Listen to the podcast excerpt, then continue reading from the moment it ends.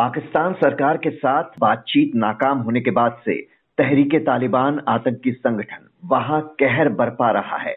अशांत बलूचिस्तान प्रांत में कई हमले कर उसने छह सुरक्षा कर्मियों की जान ले ली। इस बीच हमले की आशंका के मद्देनजर अमेरिका ने पाकिस्तान में रह रहे अपने नागरिकों को अलर्ट कर इस्लामाबाद के मैरियट होटल न जाने की सलाह दी है। कुछ दिन पहले ही इस शहर में हुए एक आत्मघाती हमले में एक पुलिसकर्मी की मौत हो गई थी और दस घायल हो गए थे। तो टीटीपी यानी तहरीक तालिबान पाकिस्तान आखिर क्यों मचा रहा है आतंक? कितना बड़ा खतरा बन गया है ये? जानने के लिए बात करते हैं साउथ एशियाई मामलों के जानकार, जेएनयू में स्कूल ऑफ़ इंटरनेशनल स्टडीज़ के प्रोफेसर संजय भारद्वाज से। प्रोफेसर भारद्वाज, संघर्ष विराम का समझौता खत्म कर तहरीक तालिबान ने पूरे पाकिस्तान में हमले करने का ऐलान कर दिया था। उसके बाद से ही लगातार वहाँ कई हमलों में कई लोगों की जान जा चुकी है। पाकिस्तान के खिलाफ मोर्चा क्यों खोल दिया है टीटीपी ने? देखिए दो तीन बातें साफ़ साफ़ है। पहली बात की जिस तरीके से हम जो हकीकत देख रहे हैं कि और हमले जो देख रहे हैं, वो डेफिनेटली जो इनफेमस ग्रुप पाकिस्तान में एक्टिव है, तहरीक तालिबान, जो पाकिस्तान तालिबान के नाम से जाना जाता है। उन्होंने एक तरीके से डिक्री इशू कर दिया है और वो रिवेंज या अटैक और आप ये कहिए कि दे आर नॉट एक्सेप्टिंग वो किसी तरीके के सीज फायर को एक्सेप्ट कर नहीं रहे हैं।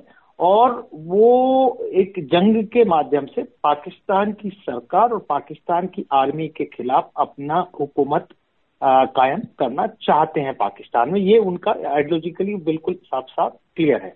वो पिछले कई दिनों से पाकिस्तान और अफ़गानिस्तान बॉर्डर एरिया है, उस पर अपनी एक्टिविटीज़ कर रहे हैं। देखिए, इसका अगर बैकग्राउंड देखते हैं तो निश्चित रूप से मान के चलिए कि जो तहरीक तालिबान का जो विचार है, जो आइडियोलॉजी है, वो अफगान तालिबान से कोई अलग नहीं है।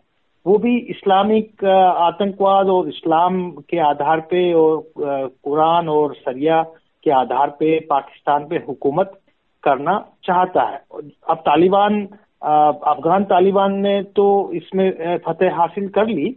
अब ये लोग मोरली स्ट्रांग है कि हम पाकिस्तान में भी अपनी हुकूमत अपने जो जो उनके अम्ब्रेला ऑर्गेनाइजेशन है जिसको दो हज़ार सात में बैतुल्ला महसूद ने इसका, इसको खड़ा किया था और आज के दिन नूर वाली महसूद इसको लीड कर रहे हैं।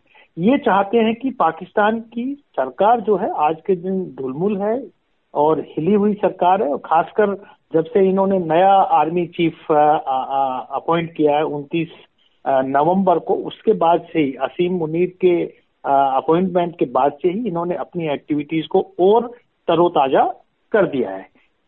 मोटे तौर पे अगर आप देखने को मिलेगा तो जो टीटीपी है, ये ट्राइबल बेल्ट में अपना काम करती जो अफगान पाकिस्तान बॉर्डर है और इनके लगभग आप मान के चलिए कि तीन से चार हज़ार लोग अफ़गानिस्तान में शरण लिए हुए हैं और निश्चित रूप से कुछ लोग जो खैबर पख्तून प्रोविंस है उसमें भी अपने अपने पैर जमाए हुए हैं।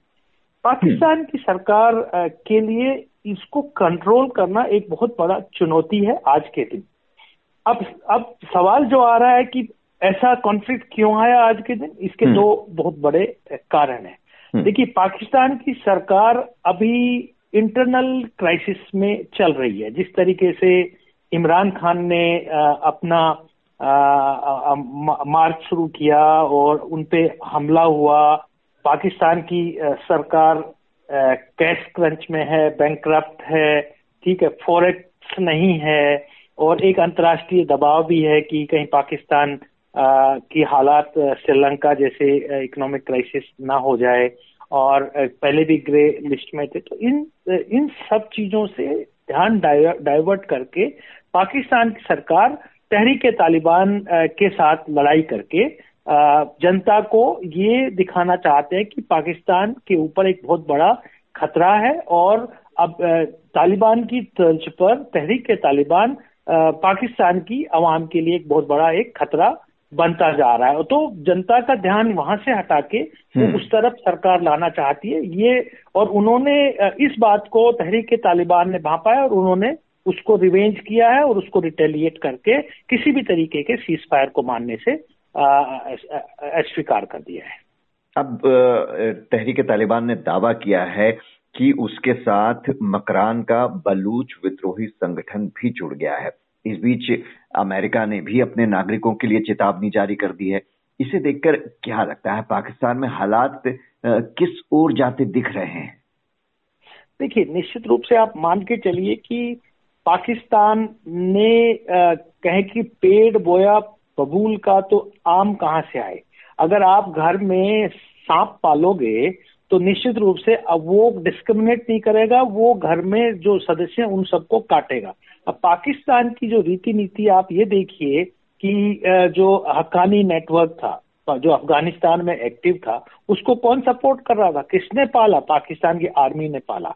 आप निश्चित रूप से ये भी मान के चलिए कि जो तालिबान पाकिस्तान में जो जो जो लड़ाई कर रहा था अफगान सरकार के खिलाफ, उसको कौन आंतरिक रूप से समर्थन दे रहा था? पाकिस्तान दे रहा था। तो पाकिस्तान ने इस तरीके के जो जो जो ताकतें हैं, जो इस तरीके के इनफेमस ग्रुप हैं, उनको प्रोटेक्शन दिया, उनको पाला। यही हालात पाकिस्तान, कश्मीर में हमारे खिलाफ चाहे वो तहरीक तालिबा जो दूसरे लश्कर तोयबा है या अलकायदा है, इस तरीके के संगठनों को पनाह अपनी जगह दी है। आज पाकिस्तान को वो झेलना पड़ रहा है, क्योंकि अब इन वहाँ पे फतेह हासिल करने के बाद अफ़गानिस्तान में, अब उनका ध्यान पाकिस्तान पे है, पाकिस्तान पे फतेह हासिल करेंगे और ये पूरे दक्षिणी एशिया के लिए एक खतरा है। ना केवल अमेरिका ने इसके लिए अपने नागरिकों को सलाह दी है सऊदी अरबिया ने भी अपने नागरिकों को सलाह दी है कि पाकिस्तान में वो अपने सेफ़ जगह पे रहिए या वहाँ से आप चले जाइए। तो एक निश्चित रूप से जो सऊदी अरबिया पाकिस्तान के लिए एक आइडियोलॉजिकल और राजनीतिक वैचारिक और, और राजनीतिक एक सपोर्ट था वो अपने नागरिकों के लिए पाकिस्तान में खतरा मान रहा है। तो निश्चित रूप से पाकिस्तान के लोगों के लिए तो एक बहुत बड़ा खतरा है और न केवल पाकिस्तान के लिए पूरे दक्षिणी एशिया के लिए एक एक एक बहुत बड़ी चेतावनी है मुझे लगता है कि सभी को इस बात के लिए गौर गौर करना चाहिए और पाकिस्तान के जो मंसूबे हैं जो हम्म। पाकिस्तान की फितरत है आतंकवाद को पालने की उसको डिमोरलाइज करना चाहिए, पाकिस्तान की सरकार को समझना चाहिए और जो पाकिस्तान को प्रोटेक्शन चारों तरफ़ से अंतर्राष्ट्रीय एक्टर्स से मिल रहा है, उनको भी ये बात समझनी चाहिए कि ये खाली पाकिस्तान के लिए खतरा नहीं, ये अंतर्राष्ट्रीय शांति के लिए भी खतरा है। पाकिस्तान पहले से ही घोर आर्थिक संकट के साथ साथ राजनीतिक अस्थिरता के दौर से गुजर रहा है। अब टीटीपी के इन हमलों ने वहाँ हालात और खराब कर दिए और जैसा आपने कहा कि ये पाकिस्तान के हालात खराब होना पूरे दक्षिण एशिया के लिए भी खतरा है।